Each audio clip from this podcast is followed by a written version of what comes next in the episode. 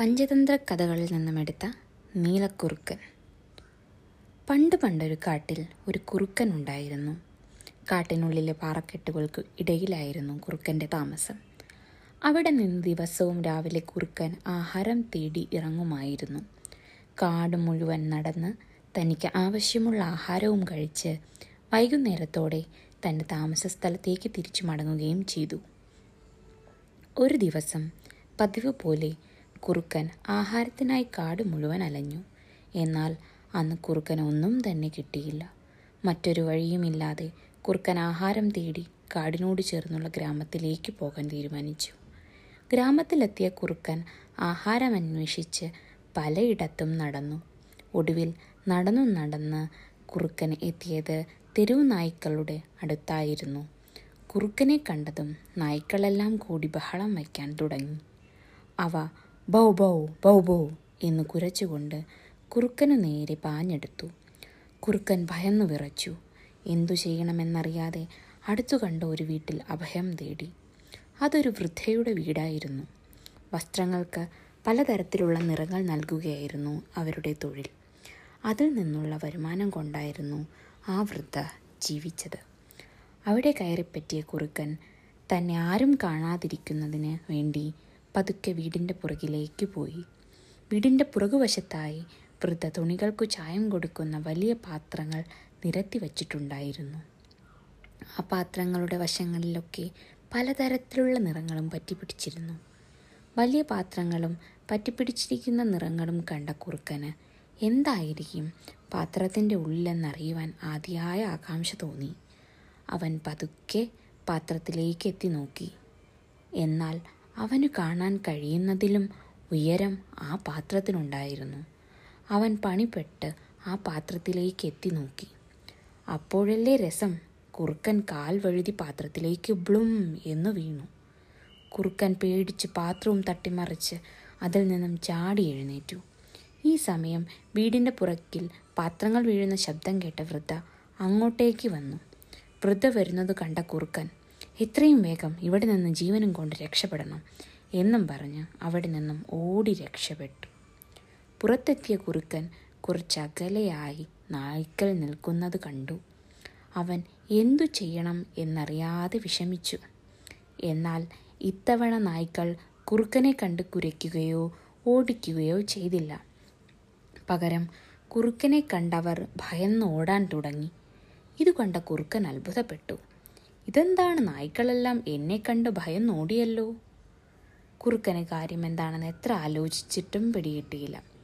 എന്തോ സംഭവിച്ചിട്ടുണ്ടെന്ന് അവന് ബോധ്യമായി. സമയം സന്ധ്യയോടടുത്തിരിക്കുന്നു. എത്രയും വേഗം കാട്ടിലേക്ക് പോകണം. സംഭവിച്ചതെന്താണെന്ന് നേരിട്ട് അന്വേഷിക്കാം. ഇതും പറഞ്ഞ് കുറുക്കൻ കാട്ടിലേക്ക് പുറപ്പെട്ടു. യാത്രക്കിടയിൽ അവൻ പല മൃഗങ്ങളെയും കണ്ടു. അവയെല്ലാം തന്നെ അവനെ കണ്ട് ഭയക്കുന്നതും അവൻ ശ്രദ്ധിച്ചു. ഒടുവിൽ കുറുക്കൻ യാത്ര ചെയ്ത് കാടിനോട് ചേർന്നുള്ളൊരു നദിക്കരയിലെത്തി. കുറുക്കൻ നദിയിൽ വെള്ളം കുടിക്കാനായി ഇറങ്ങി. എന്നാൽ തെളിഞ്ഞ വെള്ളത്തിൽ തന്റെ രൂപം കണ്ടവൻ അമ്പരന്നു. തന്റെ നിറം മാറി പകരം നീല നിറമായിരിക്കുന്നു. അപ്പോഴാണ് കുറുക്കന് താൻ വൃദ്ധയുടെ വീട്ടിൽ വച്ചിരുന്ന പാത്രത്തിൽ വീണ കാര്യം ഓർമ്മ വന്നത്. പാത്രം മറിഞ്ഞപ്പോൾ അതിൽ നിന്നും നീല നിറത്തിലുള്ള വെള്ളം അവിടമാകെ ഒഴുകിയതും അവൻ ഓർത്തു. കുറുക്കൻ അപ്പോൾ നായ്ക്കളും വഴിയിൽ വച്ചു കണ്ട മൃഗങ്ങളുമെല്ലാം തന്നെ കണ്ട് ഭയന്നതിന്റെ കാരണം മനസ്സിലായി. കുറുക്കൻ പറഞ്ഞു തീർച്ചയായും നീല നിറത്തിലുള്ള എന്നെ കണ്ടപ്പോൾ അവർക്ക് മനസ്സിലായി കാണില്ല. അവരെന്നെ ഏതോ ഭീകര മൃഗമായിട്ടാണ് കരുതിയത്. ഉടൻ തന്നെ നീലക്കുറുക്കനൊരു ബുദ്ധി തോന്നി. അവൻ ഇത്രയും വേഗം കാട്ടിലേക്ക് പോയി. കാട്ടിലെത്തിയ നീലക്കുറുക്കൻ മറ്റു മൃഗങ്ങളെയെല്ലാം വിളിച്ചുകൂട്ടി. നീലക്കുറുക്കനെ കണ്ടതും അവരെല്ലാം ഭയക്കാൻ തുടങ്ങി. അവർ പരസ്പരം പിറുപിറുത്തു. എന്താണ് ഈ നീലനിറത്തിലുള്ള മൃഗം? ഇന്നുവരെ ഈ കാട്ടിലെങ്ങും കണ്ടിട്ടില്ലല്ലോ. കാണുമ്പോൾ തന്നെ ഭയമാകുന്നു. ഇത് കണ്ട കുറുക്കൻ അവരോട് പറഞ്ഞു ഞാനാണ് ഇന്നു മുതൽ കാട്ടിലെ രാജാവ്. നിങ്ങളെല്ലാവരും എന്നെ അനുസരിക്കണം. കൂടാതെ നാളെ മുതൽ എനിക്ക് വേണ്ട ഭക്ഷണം സമയാസമയം കൊണ്ടെത്തിക്കുകയും വേണം. നീലക്കുറുക്കനെ കണ്ടു ഭയന്ന മൃഗങ്ങൾ എതിർത്തൊന്നും തന്നെ പറഞ്ഞില്ല.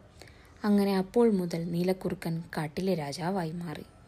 മൃഗങ്ങൾ അവനെ ഭയക്കാനും അനുസരിക്കാനും തുടങ്ങി. അന്നു മുതൽ കുറുക്കൻ ആഹാരം തേടി അലയേണ്ടതായി വന്നില്ല. നീലനിറത്തിലുള്ള മൃഗത്തിനെ കണ്ട് പേടിച്ച് അവർ അന്നു മുതൽ കൃത്യമായി തന്നെ ആഹാരം അവന്റെ മുന്നിലെത്തിച്ചു മൃഗങ്ങൾ തന്നെ ഭയക്കുന്നതും അനുസരിക്കുന്നതും എല്ലാം കുറുക്കന് വളരെയധികം ഇഷ്ടപ്പെട്ടു. അതുകൊണ്ട് തന്നെ താൻ നീല നിറത്തിലായ കുറുക്കനാണെന്ന കാര്യം തന്റെ അടുത്ത സുഹൃത്തുക്കളായ കുടു കുറുക്കന്മാരോട് പോലും അവൻ പറഞ്ഞില്ല. ഇങ്ങനെ ദിവസങ്ങൾ കടന്നുപോയി. മറ്റു മൃഗങ്ങൾക്ക് പുതിയ മൃഗത്തിനെ മനസ്സിലായതുമില്ല. അങ്ങനെയിരിക്കെ ഒരു പൗർണമി ദിവസം വന്നെത്തി.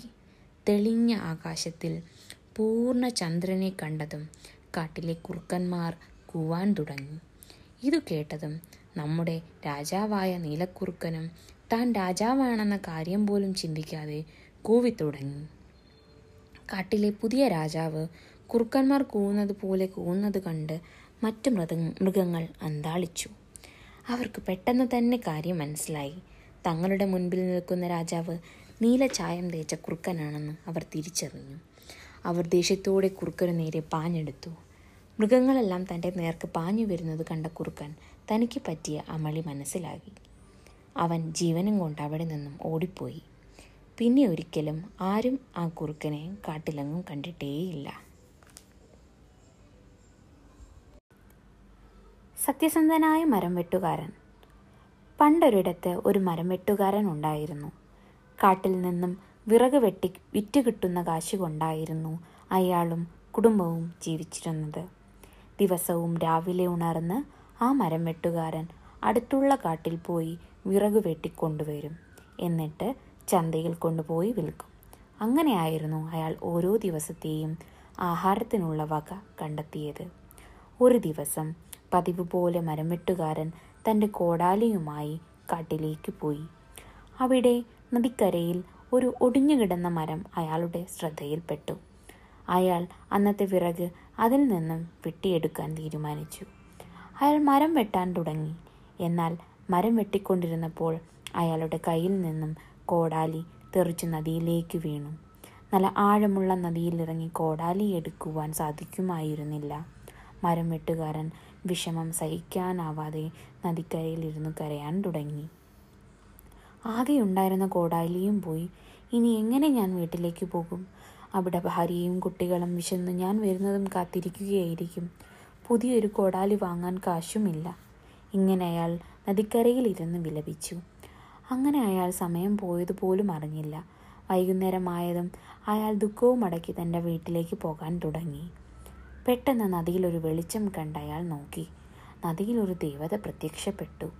അയാൾക്ക് തന്റെ കണ്ണുകളെ വിശ്വസിക്കാനായില്ല.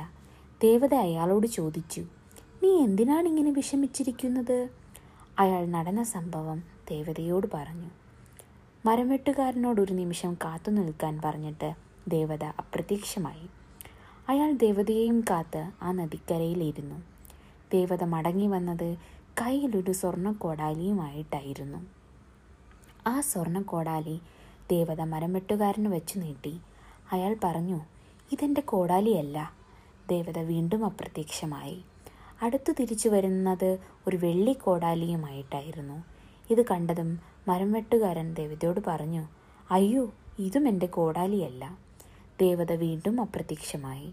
ഇത്തവണ തിരിച്ചു വന്നപ്പോൾ കയ്യിലൊരു ഇരുമ്പ് കോടാലി ഉണ്ടായിരുന്നു. ഇത് കണ്ടത് മരം വെട്ടുകാരൻ സന്തോഷത്തോം കൊണ്ട് തുള്ളിച്ചാടി. ഇതെന്റെ കോടാലിയാണ് ഇതെന്റെ കോടാലിയാണ് അയാൾ ഉറക്കെ വിളിച്ചു പറഞ്ഞു. അയാളുടെ സന്തോഷം കണ്ട ദേവത ആ മൂന്ന് കോടാലിയും അയാൾക്ക് നൽകി. എന്നിട്ട് ഇപ്രകാരം പറഞ്ഞു ഇത് നിന്റെ സത്യസന്ധതയ്ക്കുള്ള സമ്മാനമാണ്. ഇത് മൂന്നും നീ സ്വീകരിക്കൂ. എന്നിട്ട് നിന്റെ ജീവിതം കൂടുതൽ മിച മികച്ചതാക്കൂ. നിനക്ക് നല്ലത് വരട്ടെ. ഇതും പറഞ്ഞ് ദേവത അപ്രത്യക്ഷമായി. മരം വെട്ടുകാരൻ തനിക്ക് കിട്ടിയ മൂന്ന് കോടാലിയുമായി വീട്ടിലേക്ക് മടങ്ങി. അയാൾ തന്റെ ജീവിതം കൂടുതൽ മെച്ചപ്പെട്ട രീതിയിലാക്കി. ഒരുപാട് കാലം തന്റെ കുടുംബത്തോടൊപ്പം സന്തോഷത്തോടെ ജീവിച്ചു. ഗുണപാഠം നമ്മൾ എപ്പോഴും സത്യസന്ധരായിരിക്കണം. സത്യസന്ധതയ്ക്കുള്ള പ്രതിഫലം എല്ലായ്പ്പോഴും ലഭിക്കുക തന്നെ ചെയ്യും.